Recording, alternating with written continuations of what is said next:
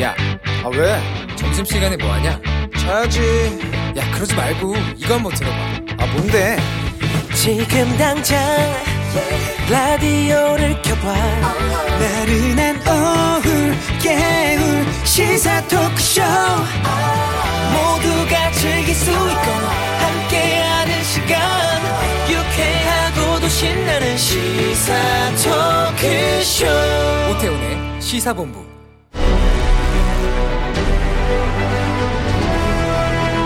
김철민의 본부 뉴스.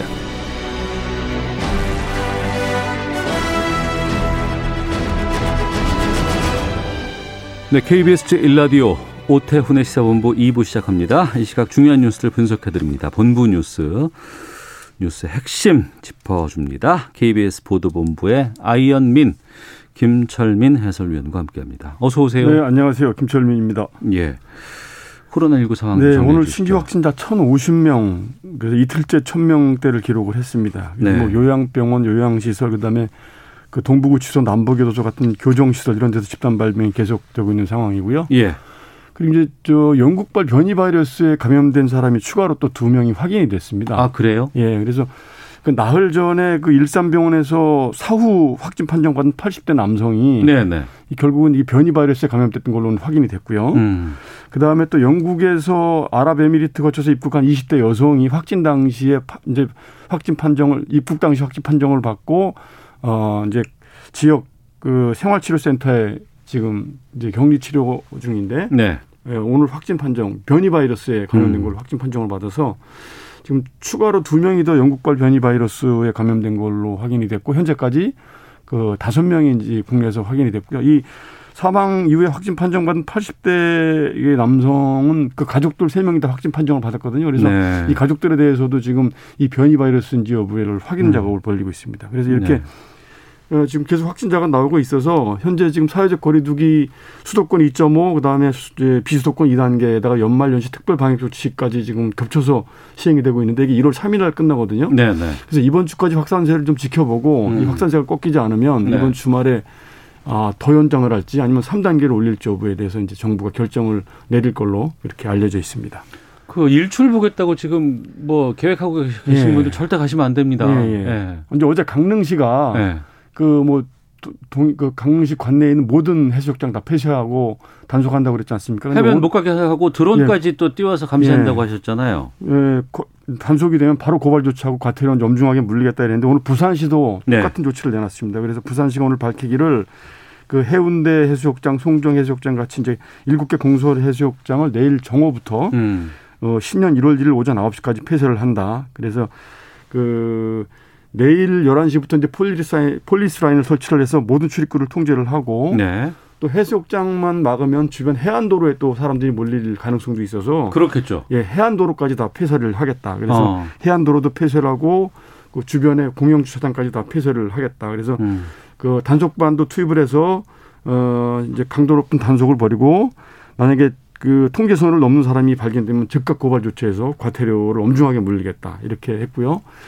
또 이 바닷가 해수욕장을 통제를 하면 네. 이 저이 산으로 올라가서 뭐 이 등산로나 뭐 이런 전망대 같은 데 몰려서 또 해돋이를 볼, 볼 가능성이 있기 때문에 음. 그뭐 황령산이라든지 금정산이라든지 이런 그, 그 등산로 산책도도 다 산책로도 다 폐쇄를 하고 네. 그뭐 구름 구름다리라든지 무슨 뭐 해운대 전망대라든지 이런 데도 그 관광 시설 36군데 다 폐쇄를 하겠다 이렇게 해서 올해는 해돋이 관광 오지 마시라 이렇게 좀 당부를 했습니다. 네. 올해 안 보시면 내년에 보실 수 있어요. 정말. 올해는 TV로 네. 네. 안방에서 TV로 보시는 게 좋지 않을까 이렇게 생각이 듭니다. 예.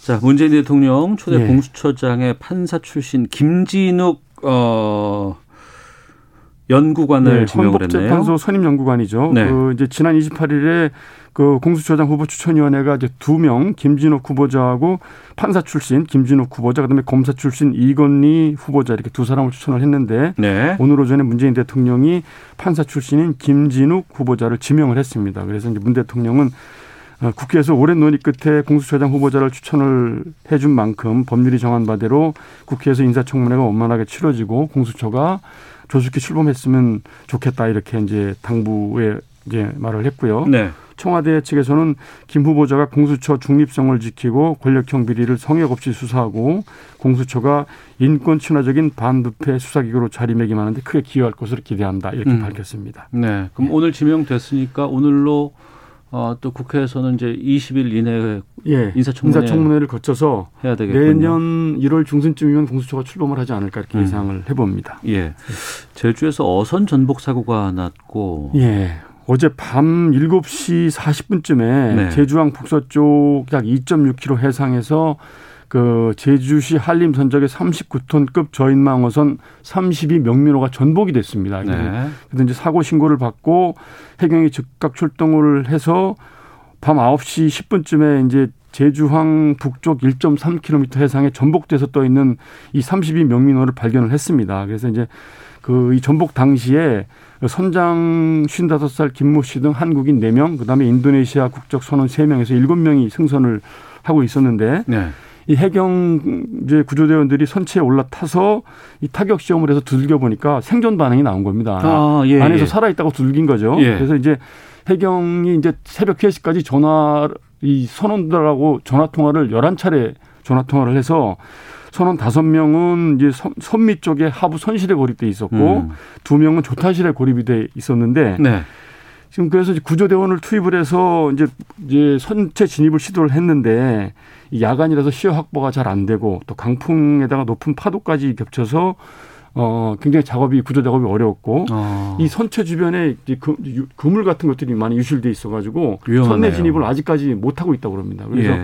지금 전, 어젯밤 7시, 8시쯤 전복이 됐으니까 지금 16시간 가까이 예, 지금 지난 상황인데 아직까지 음. 한 명도 지금 구조를 못 하고 있는 상황이고 아, 현재는 아, 생존 반응이 아직 뭐 없는 걸로 그래서 일단 실종된 걸로 일단 판단을 하고 있습니다. 그렇군요.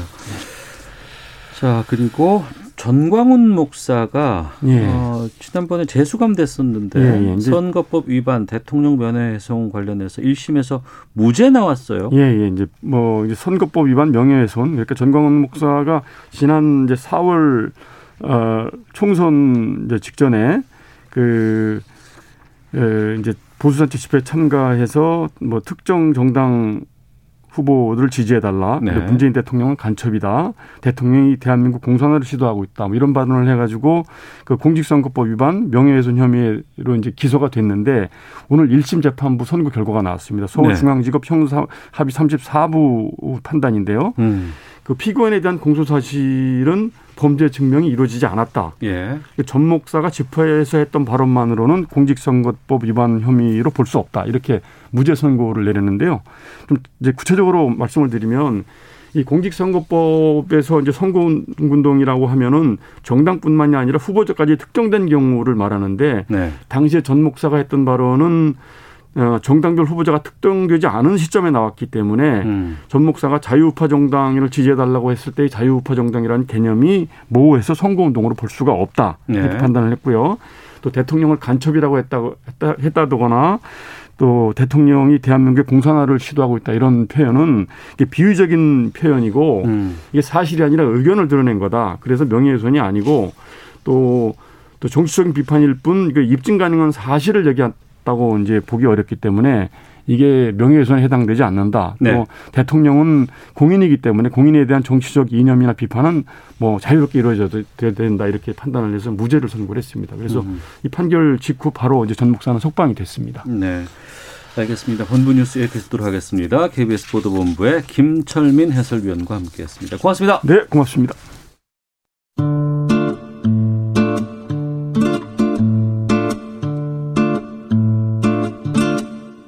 오태훈의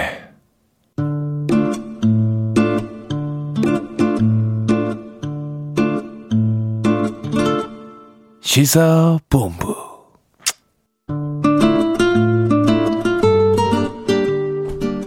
네, 1시 9분 지나고 있습니다. 시사본부 청취자분들의 참여 기다리고 있습니다. 샵 9730으로 의견 보내주시면 됩니다. 짧은 문자 50원, 긴 문자 100원, 어플리케이션 콩은 무료로 이용하실 수 있고 팟캐스트와 콩 KBS 홈페이지를 통해서 시사본부 다시 들으실 수 있습니다.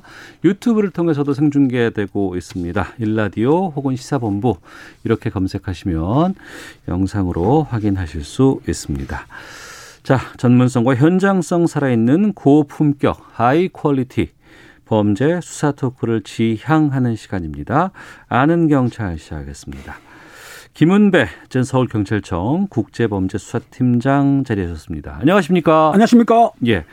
그리고 배상훈 전 서울경찰청 범죄심리분석관. 오늘은 어, 배상훈 교수는 전화로 만나보도록 하겠습니다. 나와 계시죠? 예, 안녕하세요. 배성훈입니다. 잘 들리십니까? 예, 잘 들립니다. 네. 대학에 강의 맡으셨다고요? 아, 예, 충북대 사회학과에서 예. 범죄학을 가르치고 가르치게 됐습니다. 사회학과에 범죄학을 가르치는 교수님이 되셨군요. 예, 예. 우리나라에서 범죄학을 가르치는 데가 그렇게 많지가 않아갖고 예. 기초 학문, 학문으로서 음. 좀 어렵지만 그래도 좀 맡게 됐습니다. 네. 지금 온라인 수업하고 방학하고 그러지 않나요, 지금? 대학원은 뭐 인원이 적어서 네. 직접 대면으로 하는데 어. 지금 방학이고요. 아, 예. 그러시군요. 학부생들은 비대면이고요. 예. 알겠습니다. 자, 본격적으로 안경찰 시작하도록 하겠습니다. 음주운전 차량이 신호 대기 중이던 차량을 덮치는 사고가 일어났습니다. 이 사고 때문에 피해자인 50대 가장이 하반신 마비 판정을 받았다고 하는데, 먼저 배 교수님, 예, 예. 이게 아침 9시에 음주운전 차량에 사고 당한 거라고 들었습니다. 어떤 사건인지를 좀 알려 주세요. 예, 벌써 한 달이나 된 건 지난달 30일 날 벌어진 사건인데요. 네. 경기도 김포의 양천읍에 있는 교차로에서 음, 9시 30분입니다. 네. 신호를 기다리던 저기 분이 58세 되는 분이 뒤에서 달려오던 그 SUV 차량에 부- 다쳤는데요. 네. 그 이게 사중이 된 거죠. 음. 가해자 차량이 하나고 이 피해자 차량이고 앞에 두 차량이 더 있었는데 네. 거의 뭐 차들이 거의 구겨질 정도로 아이고. 엄청난 사고인데 지금 이분은 이제 안타깝게도 하반신 마비가 돼 갖고요. 네. 이런 상태입니다. 상당히 그 큰 사고였습니다. 그 혈중 알코올 농도가 면허 취소 수치였다고요? 0.08입니다. 0.08이면 이번에 사양됐기 때문에 취소 수치가 맞는 거죠. 취소 수준입니다. 예, 예. 어. 측정 당시 수치가 이 정도 나왔다면 그전엔 더 취했다고 볼 수 있을까요? 어떻습니까? 그렇습니다. 그 당시에 그 렉스턴을 운전하던 60대 남자분이 추돌을 한 건데요. 예. 그분이 이제 음주 측정을 최혈로 했어요. 어. 뽑았는데 0.08 이상이 나왔다 한다면 면허 취소거든요. 음. 그런데 그 전에 이제 차를 운전하고 왔을 거 아닙니까? 네. 그러니까는 그 측정 당시보다 그 전은 많이 취한 상태, 더 취한 상태에서 운전을 하다가 그만 사고를 냈던 거죠. 음. 윤창호법 적용되는 거 아닌가요? 윤창호법이라는 것이 뭐하긴 한데 이 네. 법이 사실은 명칭이 특정 범죄 가중 처벌 등에 관한 법률이거든요. 예. 여기 오제 11에 보게 되면은 위험 운전 치상이라고 있어요. 네. 그러니까 술을 마시고 술을 마시고 운전을 하다가 상해를 음주 사고 있어요. 사고 시에는 처벌을 받는데 지금 이분이 상해를 당했지 않습니까? 네, 네. 아닙니까? 이럴 예. 경우에는 1년 이상 15년 이하 징역이든 이든지 아니면 음. 은 천만 원 이상 3천만 원 이하 벌금에 처할 수 있는 중저가 되는 거죠. 네. 지금 이 사건 같은 경우는 고의범일 가능성이 높거든요. 왜냐하면 고의라고 좀 하면 어떤 겁니까? 보통의 교통사고 같은 경우는 과실범이지 않습니까? 보통 같은 네네. 경우는 운전하다가 어쩌다가 실수라든가 뭐, 뭐, 그렇죠. 예. 미숙이라든가 이런 것 때문에 사고가 나죠. 그런데 이제 이, 이 분이 드신 이 가해자분이 드신 술의 양이라든가 음. 아침 9시 반이지 않습니까? 이거 아무리 그래도 운전하지 말아야 되는 상황인데 예, 예. 운전했기 때문에 요 부분에 대해서는 윤창호법이 적용될 가능성. 왜냐하면 이거는 고의와 과실의 부분은 뭐냐면은 과실일 경우에는 교통사고 특례법에 적용이 될 수 있는 거고요. 지금 음. 저 팀장이 말씀하신 것처럼 네. 고의, 그러니까 음. 윤창호법이 적용될 수 있는 건 고의에 의한 위험 문제 치사상이 되기 때문에 적용 가능성이 높은데 거기에 좀 애매한 부분이 있긴 있습니다. 네. 그러니까 아침 9시에 음주운전 사고가 났다는 건 전날 마신 술이 안 깬 건지 아니면 밤새 먹고 나서 운전대를 잡은 건지 이거 어떻게 할 수 있을까요? 일단은 그분의 진술을 들어봐야 되지만 네. 일반적으로 아침에 운전 9시 반경에 0.08 이상이라고 한다면 예. 이분이 밤늦게 늦게 마신 게 아니라 아침 새벽까지 먹었다고 봐야 돼요. 그렇게 봐야 되겠죠. 그렇죠. 어. 술을 낮새도록 먹은 거죠, 이분이. 예, 예. 그리고 나서 운전 안 해야 되는데 어. 했기 때문에 지금 배 교수님은 고의성으로 본다고 하는데 예. 어떻든 운전하다 사고 냈기 때문에 음. 우리가 이제 업무상 과실로 치거 치거든요. 그러니까 특가법을 적용해서 네. 아까 말씀드린 대로 1년 이상 15년 이하 징역이 처할 수가 있는 거예요. 네. 지금 보면 코로나19 상황입니다. 모임 자제해야 되고 외출 되도록이면 좀 안 해야 되고 사람들 만나지 말라고 그렇게 그렇게 얘기를 하는데 그래도 또 뭐 피치 못하게 만나는 분들 있을 수도 있겠다고 싶어요. 또 그것도 그거지만 지금 코로나19 때문에 대면 접촉 같은 것들 좀 꺼려하고 그래서 단속 같은 것들이 잘 이루어지고 있을까라는 궁금증도 있습니다. 어떻게 보세요? 현장에서 보셨을 땐? 아, 제가 보기에는 예. 지금 코로나19라든지 아니면 연말 연시에 형성되는 것 때문에 사실은 교통이라는 이런 인원이 많이 딸리고 있습니다. 그러다 음. 보니까 그전보다는 제가 보기에도 그전보다는 단속이 조금 약해진 건 맞지만 네. 그래도 연말 연 시고 새해 들어오기 때문에 음주를 많이 하지 않습니까? 그래서 지금 경찰에서는 인원을 동원해서 음. 측정을 하고 있지만 네. 사람들이 마음이 들떠가지고 측정을 한다 하지만 본인들이 술을 마시기 때문에 어. 이런 사고가 나는 건데 어떻든 경찰청이나 경찰서에서는 연말연 시는 이제 인원을 대폭 증원해가지고 단속을 하고 있는 건 사실입니다. 배 교수님 현장에서 좀 어떤 상황 좀 들으시고 있나요? 예, 이제 상황이 좀 많이 바뀐 거는 예. 예전 같은 경우는 이제 뻔한 곳에서 측정을 하니까 다 음. 알죠. 네. 왜냐하면 그런 관련된 앱도 있으니까. 근데 음. 요새 같은 경우는 새벽이나 아침에도 불시에 네. 음주운전을 저기 단속을 하기 때문에 여러 가지 면에서 좀 경찰에서도 음. 다양한 방법으로 이런 걸 자- 단속하려고 하는데 네, 네. 그것도 알아서 또 이렇게 피해 가려고 하는 어. 그러니까 이런 부분이 사실 안타까운 거죠. 이게 하지 말라고 하는데 더 하려고 하는 거니까 예. 그런 부분들 어떻게든 걸릴 수 있다는 거 우리 꼭 알아두셨으면 좋겠습니다. 그러니까 술 좋아하시는 분들 가운데서 이제 술 드시기 전에는 이제 판단력이 있으니까 아유 난 술 먹고 운전 안 할게라고 하다가 술 취해가지고 돌변하는 거 아니에요. 술 먹고 나면 사람이 또 바뀌어가지고. 그래서 음주운전은 습관이라고 하죠. 어. 그 습관을 그래서 고쳐야 되는 겁니다. 예, 예. 게다가 또, 아, 요즘 코로나니까 검사 안 해. 이러고 가시는 분들 있으면 안 돼요. 정말 큰일 납니다. 그러니까 술 드시면은 운전 안 하든지 아니면 음. 대리 운전이 요즘 많지 않습니까? 네, 대리 운전 기사분을 불러가지고 안전하게 운전해야 되는데 아까 말씀드린 대로 자기가 운전할 수 있다고 생각하는 순간 사고 난다고 생각하기 때문에 음. 절대로 운전하지 음주운전하시면 안 되고 만약에 차를 가져가시려고 그러면 꼭 대리 기사를 불러서 가는 게 맞다고 생각이 듭니다. 두 분 가운데 어느 분께서 답변해 주실지 모르겠는데 지난 크리스마스에 큰 이제 사고가 있었는데 이 사고 이후에 운전자가 음주 측정을 거부하고 병원으로 갔다고 합니다. 이거 이래도 되는 겁니까? 이게 25일 날 저녁인데 안산구 단원구에서 20대 예. 남성이 차를 몰고 네. 차를 들이받고 교통사고를 들이받아서 불길이 났어요. 차에서 네, 차에서 이제 예. 배에서 나왔는데 나올 당시에 비틀거리기도 하고 술 냄새가 났다 그래서 측정을 하려고 했더니 음. 본인은 병원에 가야 된다. 네. 그래가지고 측정을 못했어요. 음. 그러니까 측정을 거부한 거죠. 측정을 거부했기 때문에 음주했다는 의심은 가지만 실제적으로 본인이 측정을 안 했기 때문에 강제로 측정할 수 없는 게 네. 현행범이라는 체포한다든지 긴급 체포해가지고 체를 하려고 그러면 압수수색 영장을 받아야 되는데 영장을 그렇지, 받아야 예, 된다. 그렇지 않고는 본인이 동의 없이 못 받으니까 어. 측정을 못 했던 거예요. 예. 배 교수님 이건 어떻게 보세요? 그러니까 우리 법이 아무리 뭐 법이 강화된다 하더라도 본인이 안 하겠다고 하면 강제로 뭐 이렇게 할 수 있는 상황은 아니거든요. 음. 다만 측정 거부하게 되면은 예. 강한 형량으로 제지할 수 있는 상황인데 네. 문제는 이것을 교묘하게 이용한다는 거죠. 이용을 왜냐하면? 예. 왜냐하면 측정 거부해서 받을 수 있는 형량이 음. 본인이 음주 측정을 통해서 사고가 나서 이 나중에 받을 형량과 비교했을 때 네.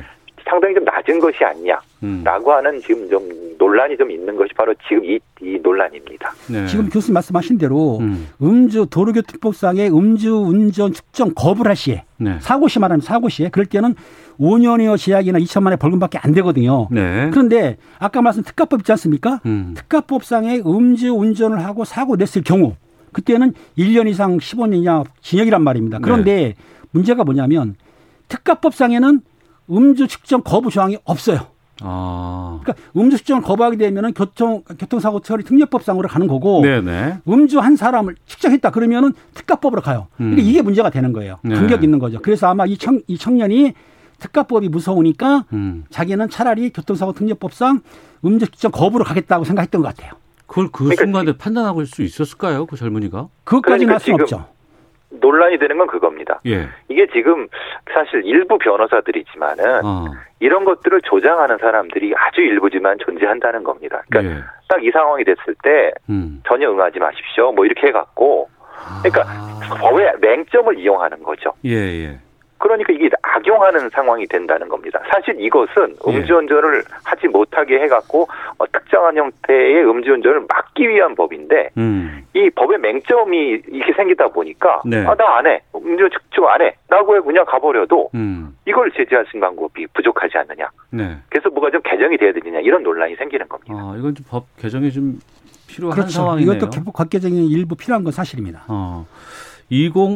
2095님께서 저도 술 좋아하는 사람이지만 음주운전 절대 안 합니다. 음주운전은 무조건 원 스트라이크 아웃제 해야 한다고 생각합니다. 라고 강하게 말씀해 주셨고 8285님 술 먹고 운전해서 현장에서 붙잡히면 그 자리에서 바로 구속하면 안 되는 건가요? 이런 사건 자꾸 나오니 참으로 답답합니다. 라고 말씀해 주셨습니다. 우리 사회가 참 이 술에 관대한 사회였어요. 지금까지는 그랬죠. 예.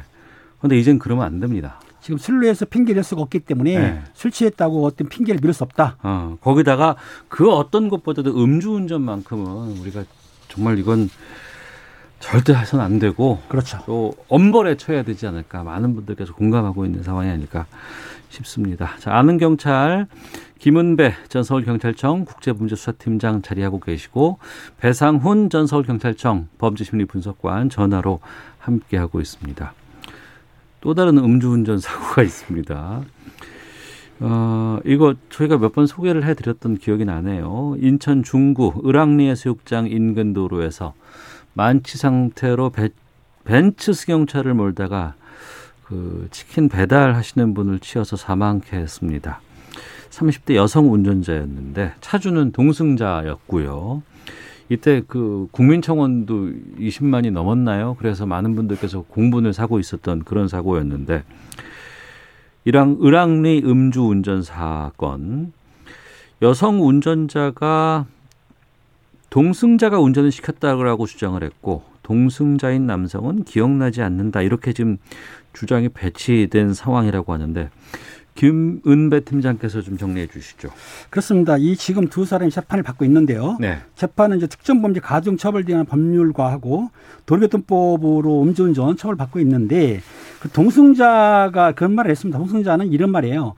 내가 음주운전 시킨 건 아니고 그 롤러라 그러나요? 그 운전 그 누르는 거 있죠, 무선으로. 그걸 눌러줬고 리모컨 리모컨으로 예, 눌러줬고 예, 예. 탔다고 했지만은 그 여성분 운전자는 뭐라고 했냐면 호텔 방에서 나오면 엘리베이터에서 운전을 하라, 운전하라고 시켰다. 그런데 음. 말을 바꿨어요. 네. 차 안에서 운전하라고 시켰다. 이렇게 바뀌었다는 거예요. 음. 그러면서 재판 과정에서 그렇죠. 재판 과정에서 그리고 편의점 앞으로까지 가라고 하면서 손짓을 했다는 거예요. 가라고. 네. 그걸 이제 본인이 진술했어요. 그런데 그 옆에 동승했던 남성은 자기는 그 리모컨으로 문을 열어줬고 탄 거는 기억나지만 가라고 운전하라고 한 적은 기억이 안 난다는 얘기예요. 그러니까 음. 이 사람들 얘기는 자기들이 유리한 거는 진술이 기억이 나고 네. 불리한 부분은 진술이 안 난다, 기억이 안 난다 이런 식으로 말하고 있는 거죠. 음, 뭐 잘했다고 이렇게 뭐 재판 과정에서 막 이런 얘기를 할까 싶긴 합니다만 당사자들은 이게 상당히 중요 형량에 중요한 거 아니겠습니까?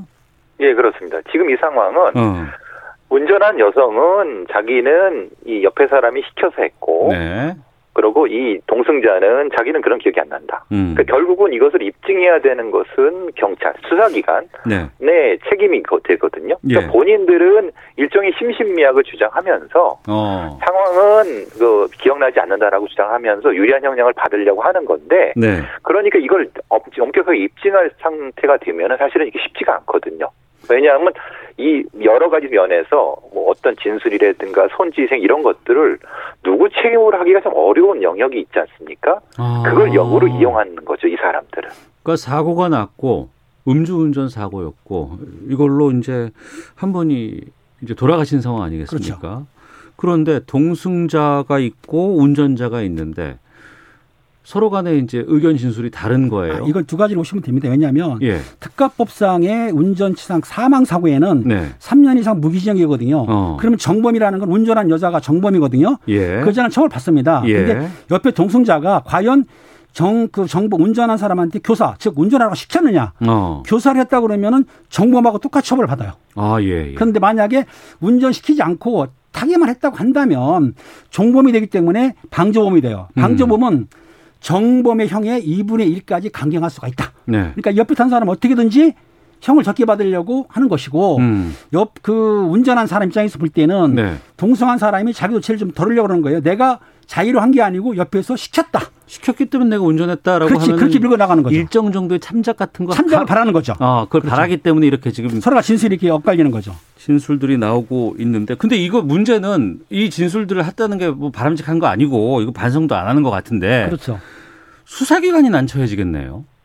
예, 그렇습니다. 이게 수석이 난처하지만은 왜냐하면 이거는 엄격하게 예. 그 상황에서 음. 어, 운전하기 전에 어떤 누가 시켜갖고 할 수 있는 상황이었는지 네. 예를 들면은 동승자가 주도권을 가진 상황에서 이 운전자한테 시킬 수 있는 상황이었는지 음. 아니면 술을 오히려 더, 먹, 더 먹였는지 아니면 술을 거부한 상태에서는 이거를 종합적으로 수사기관이 판단해야 되는 거거든요. 근데 그 판단에 제 3자가 있다거나 아니면은 뭐 녹음이 있다거나 뭐가 뭐 블랙박스가 있다거나 이러면 모르겠는데 그런 것도 없다 그러면은 블랙박스는 있는 걸 알고 있는데요. 예. 지금 중요한 건 이겁니다. 운전을 한 사람 운전한 걸 확실하고 예, 그분이 예, 사고 낸거 예. 맞아요. 그건 맞아요. 예. 과속과 저항선 신호를 했어요. 음주했고 이건데 옆에 탄 분이 과연 리모컨을 열어줬을 때 음. 자기가 운전을 할 의사가 없다는 얘기 아닙니까? 그리고 네. 옆자리에 앉았어요. 음. 내 차에 다른 사람이 운전석이 타면 운전한다는 건 당연한 거지 않습니까? 예. 그걸 알면서 갔다고 한다면 음. 내가 보기엔 동승자 옆 하는 진술이 조금 미진하지 않았나. 그렇게 보기 때문에 수사기관에서는 두 사람의 피해자 좀 신문조서도 확인하고 예. CCTV 확인하고 또 그 당시에 그 목격자도 있었어요. 어. 사고 나서 당시에 그 밖에 종합적으로 하다 보면은 어느 정도 그 법률적으로 적용이 가능합니다. 네. 배사원 교수께서는요? 예, 이 상황은 이제 민사적인 문제가 연결이 되거든요. 민사요? 돌아가신 분, 예, 왜냐하면 돌아가신 분이 또 이 당사 주범이나 정범한테 손해배상을 또 물어야 아, 되는 예, 부분이 예, 생길 수. 있고 예, 예. 그쪽 보험사라든가 이런 문제가 있기 때문에 음. 그래서 이 사람들은 아주 명, 그러니까 아주 극구 부인을 하는 것, 거거든요. 그런 네. 상태이기 때문에 수사기관에서 조금 더 책임 소재에 대해서 음. 정확히 수사를 해야 될 것 같고 제가 보기에는 이 부분은 분명히 입증될 수 있을 거라고 생각합니다. 왜냐하면은 예. 뭐 각각의 행동이라든가 이런 부분들이 예, 할수 있는 부분이 분명히 있거든요. 음. 그런 부분이 있기 때문에 이것은 아무리 부인한다 하더라도 이것은 네. 통하지 않죠. 예. 음. 그럼 재판부 판단에 따라서 적용되는 혐의라든가 형량 같은 것들이 좀 바뀔 수가 있겠군요. 그렇죠. 어. 정 감량이 돼버리면 정상 예. 참작이라든지 감량이 되면은 당연히 형이 줄기 때문에 음. 이런 걸 적극적으로 이 사람들 입장에서 볼 때는 합의도 시도하다가 합의가 안 됐지 않습니까? 네, 네. 합의했으면 조금 감형이 될 건데 합의도 안 됐어요. 그러다 음. 보니까 그 합의라고 하는 건 유가족 말씀하시는 유가족하고 거죠? 이제 예. 민사상으로 돈을 합의하고 합의서를 넣게 되거든요, 보통. 음. 근데 그걸 안 했기 때문에 처벌이 중하다는 걸 알고 이제 진술로서 서로 가 유리한 쪽으로 진술하는 거죠. 네. 5011님, 음주 측정 거부하면 바로 면허 취소했으면 좋겠습니다. 범죄도 술을 먹고 저지르면 감경해주는 술에 관대했던 우리 정서를 이제는 뿌리 뽑아야 합니다. 맞습니다. 사하나 오하나님, 음주운전 처벌이 너무 약합니다. 음주운전으로 사람을 사망케 하면 살인과 뭐가 다른가요? 파격적으로 형량을 높여야 합니다라는 의견도 주셨는데 두 분께서는 우리나라 음주운전 형량 있잖아요. 이거 어떻게 판단하세요? 김영배 팀장님 먼저 말씀해 주시죠. 지금 법률적으로 볼 때는 음주 운전 형량이 그렇게 나쁜 건 아닙니다. 그런데 그 음주 운전을 사고시 말하는 거죠. 사고시 같은 경우에 그거를 양형 기준이 좀 가진 거죠. 그리고 음. 정상 참작이라든가 감형을 해주기 하기 때문에 그런 것이지 그런 조항을 없앨 경우에는 엄하게 처벌 받는 거죠, 사실은. 근데 사고 안 했을 경우에는 우리 그 좀 그렇지 않아요? 벌금형으로 그냥 끝나는 거죠 지금. 아니 아니죠. 음주는 그 측정이 틀려요. 예. 0.3 이상, 0.8 미만 예. 이런 때 1년 이하 징역도 있고 예. 또0.8 이상은 또 2년 이하 징역 그리고 0.2% 이상은 5년 이하 징역을 할 수도 있어요. 아. 있는데 대부분이 이제 벌금으로 네. 뭐 500이나 1000만 원 때리기 때문에 형은 중한데 실제적으로 음주 사고 아닌 경우에는 예. 형을 살리는 경우는 적고 음. 보통 벌금 처리를 하죠.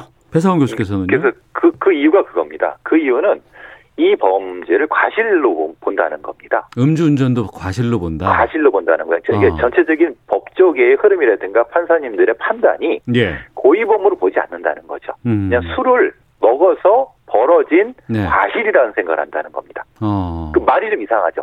그럼. 술을 먹지 알아야 되고 술을 어. 먹고 운전하는 습관성이라는 것을 없애야 되는 건데 네네. 그러니까 원래 윤창호법이 만들어질 때도 그렇고 위험지 시상이 만들어질 때도 그렇고 이것을 고의범으로 하면 안 된다라고 하는 법적의 여러 가지 얘기가 있었거든요. 근데 음. 사회 전체적인 분위기는 네. 술을 먹고 운전하는 것, 그러니까 술을 먹고 운전하는 것 자체가 고의범이다라는 것을 인식이 확산돼야 된다는 겁니다. 음. 그래야지 벌금형이 안 나오고 실형이 나올 수 있고 더 높은 형이 나올 수 있는 건데 아무리 법정형을 높여도 판사들이나 아니면 법 정에서 이거 다 깎아버리면 아무런 의미가 없거든요. 그러네요. 그래서 사회적 인식이 중요하다는 거죠. 그리고 그것이 판사님들한테도 여- 영향이 갈 수 있게끔 바꿔나가야 된다는 겁니다. 예.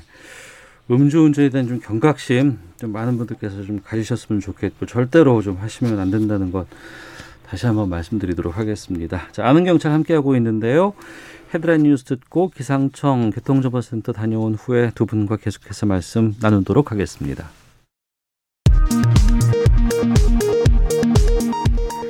동일 집단 격리를 했지만 감염이 계속 확산돼 문제가 제기된 서울 구로 미소들 요양병원에 대해 정부가 병원에 남아있는 확진자들을 모두 다른 병원으로 이송하겠다고 밝혔습니다. 주한미군 내 한국군인 카투사와 한국인 군무원들도 코로나19 백신 접종을 받을 수 있게 됐습니다. 정부는 이들에 대한 백신 접종이 가능하다고 미군 측에 통보했습니다. 추미애 법무부 장관이 윤석열 검찰총장에 대한 징계 효력을 정지시킨 법원 결정에 즉시 항고하는 대신 본안 소송에 집중하겠다고 밝혔습니다. 서울 동부구치소 등 교정시설 내 코로나19 확산세가 이어지자 윤석열 검찰총장이 천만 원 이하 벌금 수배자에 대한 수배를 해제할 것을 긴급 지시했습니다. 더불어민주당이 중대재해기업 처벌법에 대해 이번 임시국회가 종료되는 다음 달 8일 전에 처리하기 위해 심사에 온 힘을 다할 것이라고 밝혔습니다. 지금까지 헤드라인 뉴스 정원 나였습니다. 이어서 기상청의 강혜종 씨 연결합니다. 네, 먼저 미세먼지 정보입니다. 맑고 깨끗한 공기가 흘러들면서 좋음 단계를 유지하고 있습니다. 오늘 이렇게 미세먼지 농도 쭉 좋음 단계 보이겠습니다. 오늘 대부분 지방 맑겠지만 충청, 호남, 제주는 모레까지 폭설이 이어지겠습니다. 현재도 정읍의 적설량이 지금 17.3cm입니다. 앞으로 전라 서부에는 30cm 이상, 제주 산지에는 50cm 이상도 쌓일 수 있겠고요. 충남 서해안과 제주, 제주 산지 5에서 20cm 정도의 눈이 내리겠습니다. 이 모레까지 예상되는 양입니다. 폭설에 각별한 주의가 필요하겠고요. 또 하나 주의하셔야 될 점이 강 추위입니다. 오늘 서울의 아침 최저 기온 영하 12도대였는데 이 같은 추위는 길게 보면 다음 주 내내 이어질 걸로 예상되고 있습니다. 영하 10도 안팎의 강추위 속에서 건강 관리와 시설물 피해 없도록 유의하셔야겠습니다.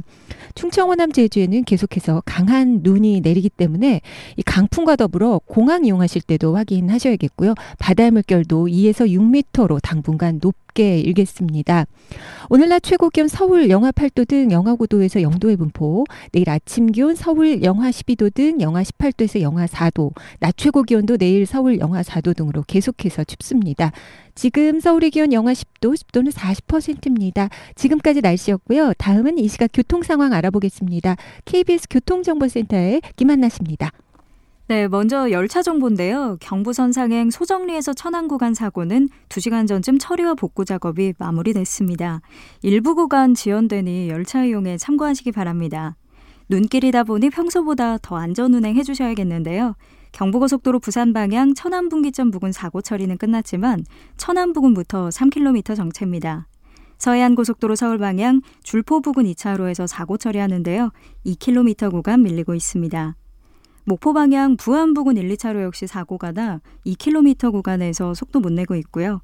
더 가서 줄포 부근 사고로 2차로와 갓길 이용이 어렵습니다. 호남고속도로 천안 방향 백양산하들목 부근에서 대형 화물차 단독 사고 처리하고 있는데요. 화물차가 싣고 있던 화물은 치워지면서 1차로 통행이 재개됐습니다. 2차로와 갓길이 여전히 차단돼 있어 5km 구간에 차량이 거의 서 있다시피 합니다. KBS 교통정보센터였습니다.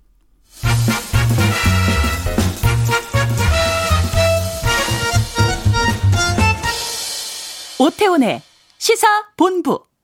네, 아는 경찰 돌아왔습니다. 다음 사건 살펴보겠습니다.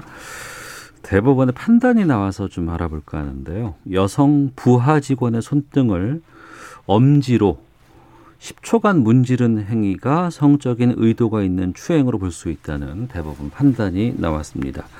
이게 군부대에서 벌어진 일이라고 하는데 김우배 팀장께서 좀 정리해 주시죠. 그렇습니다. 대법원 2부에서는 성폭력 범죄 처벌기관 특례법이에요. 예. 특례법에서 업무상 의한 추행입니다. 네. 추행죄로 기소된 그 상관에 대해서 1심에 2심은 무죄를 선고했는데 네. 요거를 고등부사법원으로 원심을 깨고 음. 돌려보냈어요. 네. 즉 대법원에서는 의한 추행을 인정을 했던 거죠. 그 군에서 업무 보고를 한 여성 부하 직원을 이렇게 했다는 거 아니에요? 그렇습니다. 그 부하 여직원이 이제 사무실에 있었는데 예. 그 상사가 가가지고 손등에 아마 그 그림이 있었던 것 같아요. 음. 문신이 있었던 것 같은데 그거를 문지 10초간을 문지렀다는 거예요. 네.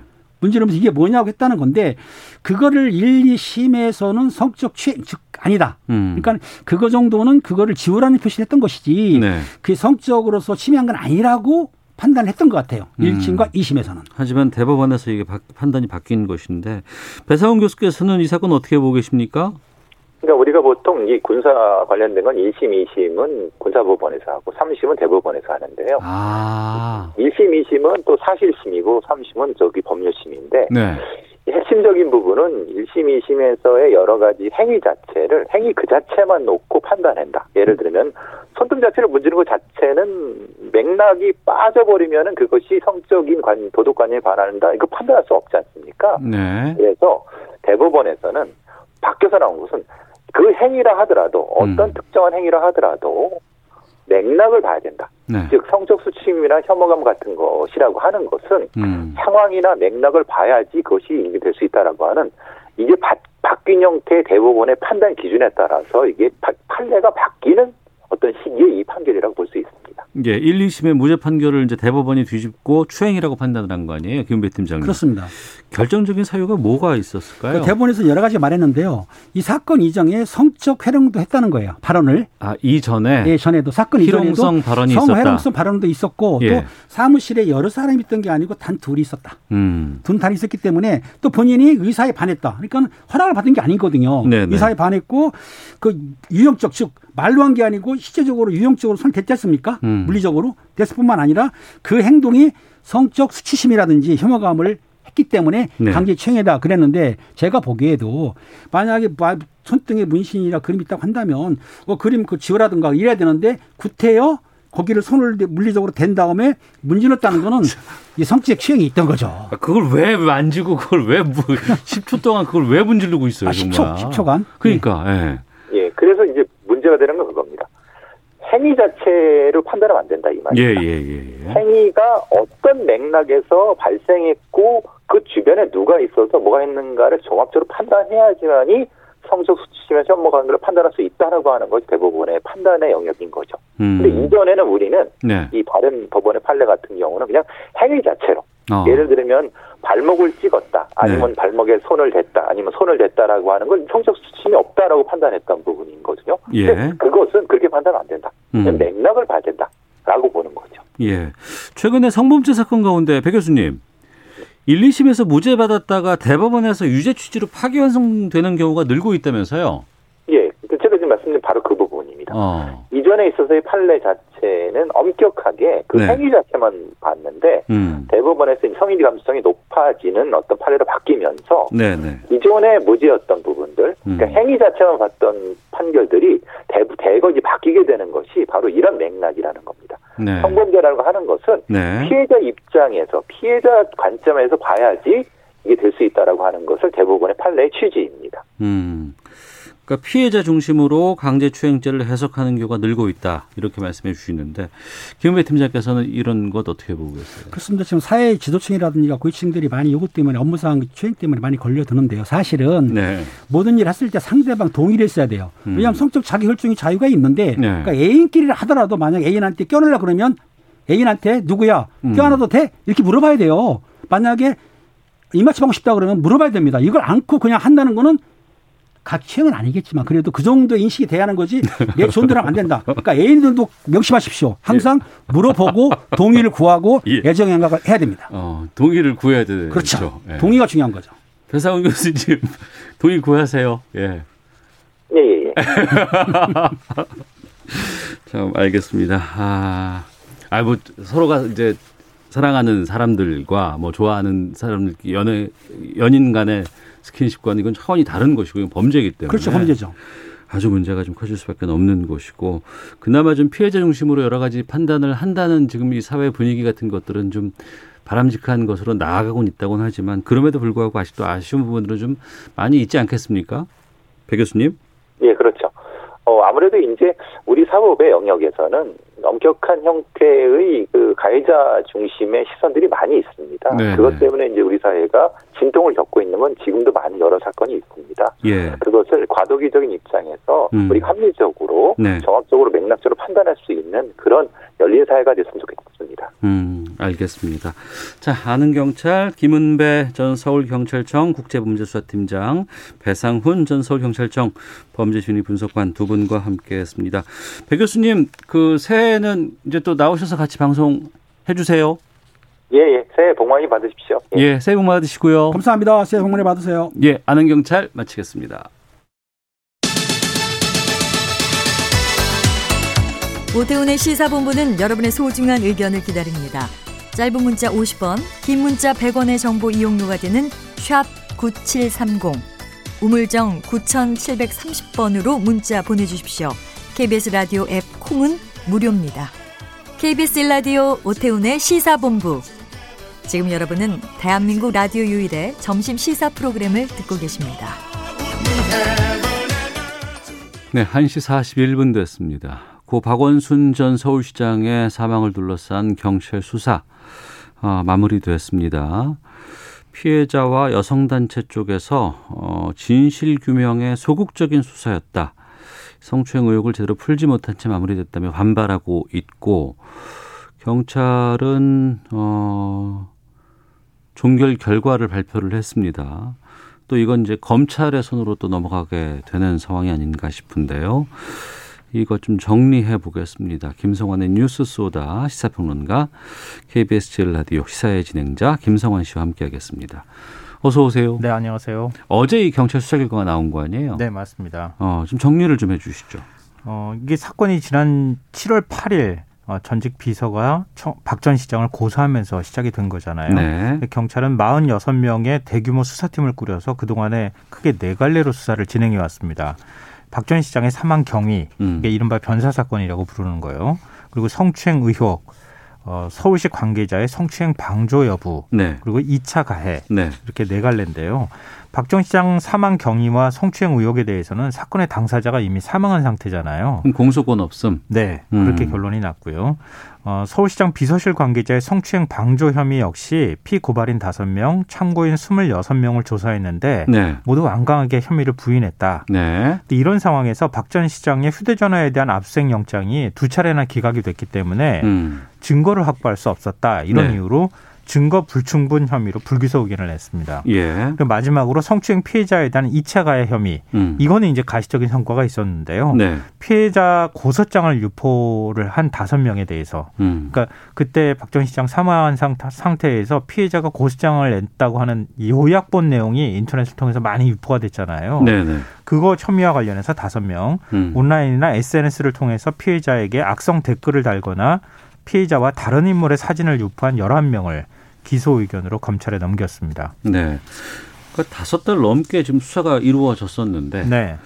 여기에 대해서 수사 성과가 좀 없는 거 아니냐, 너무 없다 이런 비판이 나오고 있다고요? 음, 결과적으로 보면 그런 비판에서 좀 자유롭긴 어려워 보여요. 어려워 물론 보인다. 이제 경찰이 수사한 내용을 시시콜콜 공개하기는 좀 쉽지가 않잖아요. 음. 아, 그러한 점을 감안한다 하더라도 네. 이 2차 가해 외에는 사실은 뭐 공소권 없음 음. 아니면 증거 불충분 네, 이렇게 네. 결론이 나온 거잖아요. 어. 그러니까 사건의 당사자나 어, 또 지켜보는 뭐 국민들 입장에서 바라볼 때도 좀 답답한 측면이 있는 거죠. 네. 그거는.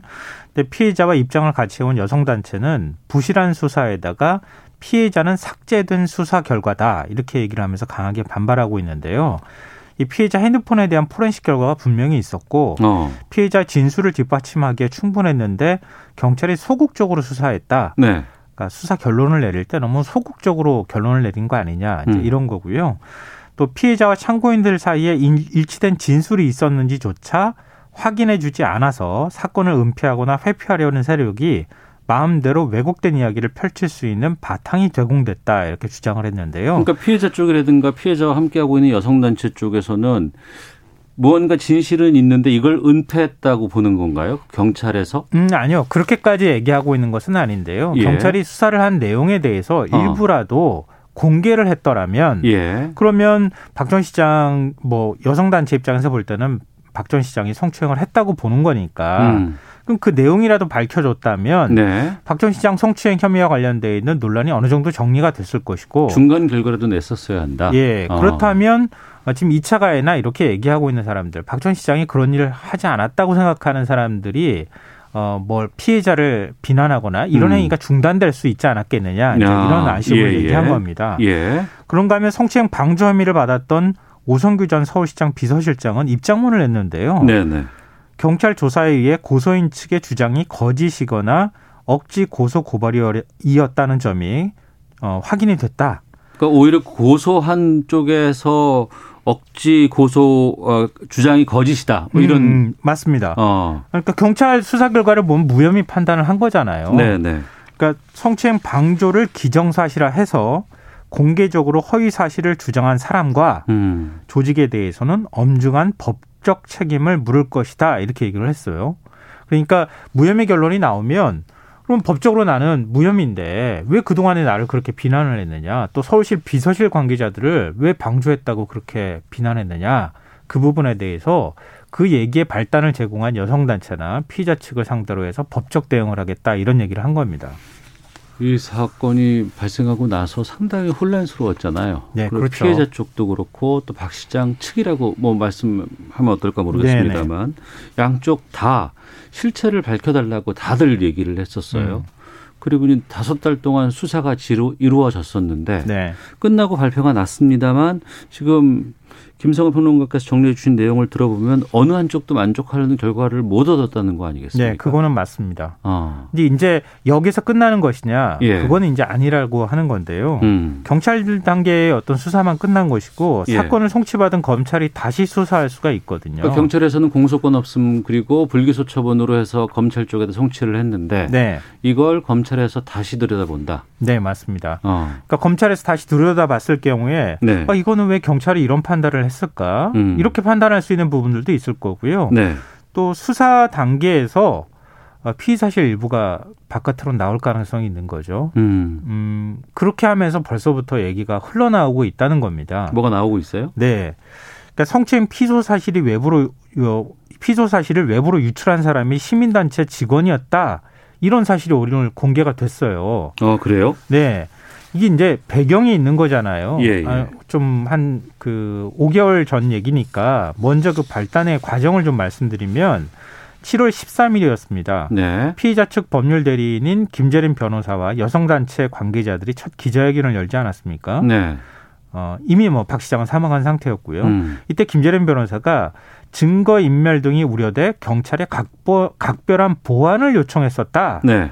근데 박 전 시장 사망한 걸 보면 어, 그 보안이 지켜지지 않은 것 아니냐 이런 음. 의혹 제기를 했었고요. 예, 예. 기억납니다. 이미, 예, 네. 이미경 한국 성폭력 상담소장은 서울시장의 지위에 있는 사람에게는 본격 수사가 시작되기도 전에 예. 증거 인멸의 기회가 주어진다는 점을 목도했다. 어. 이런 상황에서 누가 국가 시스템을 믿고 위력에 의한 성폭력을 고소할 수 있겠느냐 이렇게 얘기를 했단 말이죠. 그러니까 그 고소 사실을 박 시장 쪽에서 미리 파악을 했다라는 그렇죠. 부분이 문제가 됐었고 이것 네. 때문에 증거를 인멸하려는 시도가 있지 않았을까라는 것 때문에 화가 났던 거 아니에요? 예, 그것 때문에 사실은 뭐 박 전 시장에 대한 책임을 묻기도 음. 전에 당사자가 이미 사망하는 일이 발생했다. 네.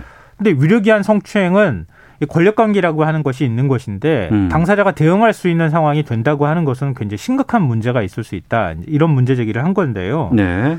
이후에 야권에서 경찰에 보고를 받은 청와대 측이 박 전 시장 측에 미리 알려준 거 아니냐. 음. 뭐 이런 의혹 제기하고 정치적으로 굉장히 시끄러웠잖아요. 네. 또김 변호사가 경찰에 고소하기 하루 전에 서울중앙지검 유모 여성 아동범죄 조사부 부장에게 부장검사에게 네. 면담을 요청했는데 돌연 약속을 취소했더라. 아, 이 사실을 그, 또 공개하는 것 예, 때문에 맞아요. 기억납니다. 예, 검찰이 또 알려준 거 아니냐 이런 음. 얘기까지 나왔거든요. 예. 근데 서울 북부지검이 오늘 고소 사실을 외부로 유출한 당사자가 시민단체 직원이었다는 사실을 공개를 했습니다. 시민단체 직원이었다. 네.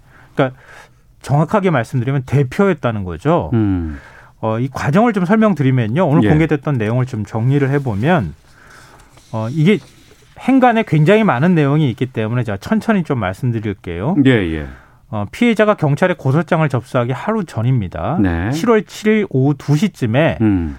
피해자 측 법률 대리인인 김재련 변호사가 평소 알고 지내던 시민단체 대표에게 연락을 했답니다. 네. 그러니까 박전 시장을 상대로 고소를 할 예정이니까 음. 좀 도와달라. 네. 이렇게 얘기를 했다고 하는데요. 어. 이 시민단체 대표가 또 다른 시민단체인 한국여성연합의 대표에게 연락을 했다 그래요. 음. 그리고 다음 날 그러니까 8일이죠. 네. 이 대표가 같은 단체의 공동 대표에게 그러니까 같은 시민단체의 공동 대표들이 여러 명 있, 잖아요 아, 예, 예. 이 공동 대표에게 이 사실을 알렸습니다. 음.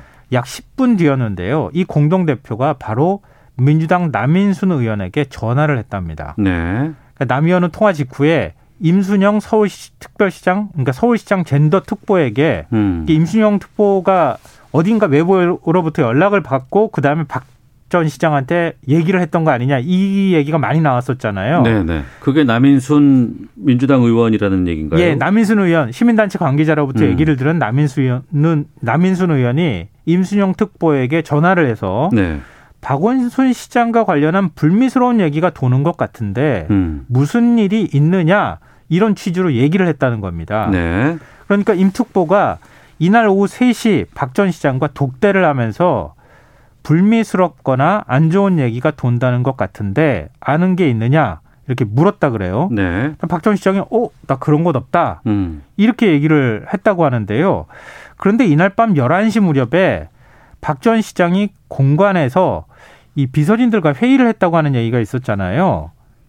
그 네. 어, 사망하기 전에 음. 그러니까 기획비서관하고 임특보를 불러서 어 그 회의를 뭐 회의든 아니면 모임을 가졌든 간에 한쪽에서는 이게 대책 회의가 아니었느냐라는 음, 네네, 얘기가 맞아요. 있었잖아요. 네네. 예, 예.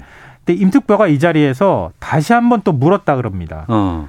어, 그러니까 박 전 시장은 피해자와 4월 이전에 문자를 주고받은 게 있다. 예. 문제 삼으면 문제될 소지가 있다라는 취지로 말을 했다는 겁니다. 음.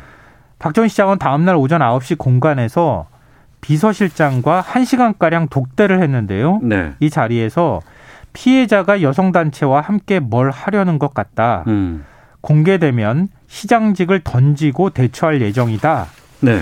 이 분위기가 좀 다르잖아요, 이거는. 음, 오전 분위기는 그러네요. 적극적으로 좀 뭔가 대처하겠다는 그런 입장이네요. 네, 맞습니다. 시장직을 예. 던지고서라도 내가 어. 이게 사실이 아닌 것을 확인하겠다, 확인받겠다, 뭐 이런 식의 좀 의지를 불태웠다고도 볼 수 있는데, 네. 하지만 두 시간 뒤쯤에 모든 분에게 죄송하다는 메모를 남기고 공간을 나왔고요. 음. 오후 1시 40분쯤 독대한 비서실장에게 전화를 해서 이 모든 걸 혼자 감당하기 버겁다라는 말을 남겼고 네. 3시간 뒤에 휴대전화 신호가 끊겼다고 합니다. 음. 근데 또 주목할 만한 그 내용이 하나가 더 있는데요.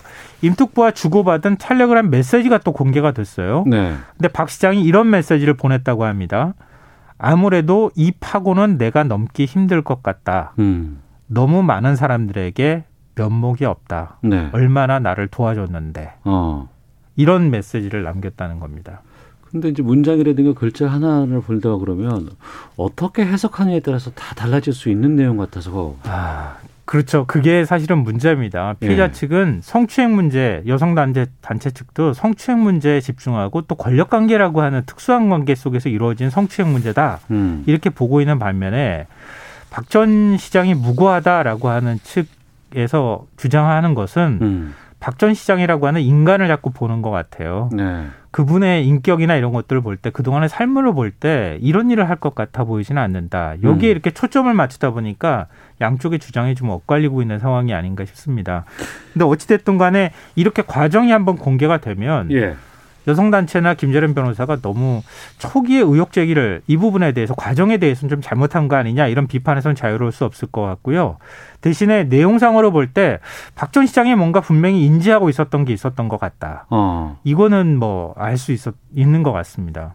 근데 이렇게 되면 더 추측이라든가 더 여러 가지 판단이 나올 것 나올 뭐 그럴 가능성이 없거든요. 있죠. 앞서 말씀하셨던 실체를 것처럼. 밝힐 수 있는 상황들이 더 있을까요 앞으로? 어, 사실 검찰이 수사를 다시 해서 검찰 어. 단계에서 다시 한번 수사 내용을 공개하는 방법이 있을 수 있을 것 같고요. 예. 오늘 이 지금 과정 공개된 거 말씀 제가 드렸던 것처럼 검찰 단계에서 이런 내용이 더 흘러나올 가능성도 있습니다. 음. 근데 그동안에 사실 이 전체 그림이 아니라 일부 사실이 공개가 됨으로 인해서 더 혼란이 발생했던 측면이 있잖아요. 네. 그래서 주목할 수밖에 없는 게 국가인권위원회 직권조사 결과입니다. 근데 여기 수사권 없잖아요. 아, 수사권은 없지만 어. 발표할 수 있는 내용은 오히려 그 수사기관보다 훨씬 더 더 자유롭게 발표할 수 있다는 거죠. 알겠습니다. 내년 1월쯤 경에 공개를 할 것 같다고 하니까 좀 지켜보시면 어떨까 싶습니다. 김성환 시사평론가와 함께했습니다. 고맙습니다. 네, 고맙습니다. 예, 자 시사본부 마치겠습니다. 내일 어, 올해 마지막 날 뵙도록 하겠습니다. 안녕히 계십시오.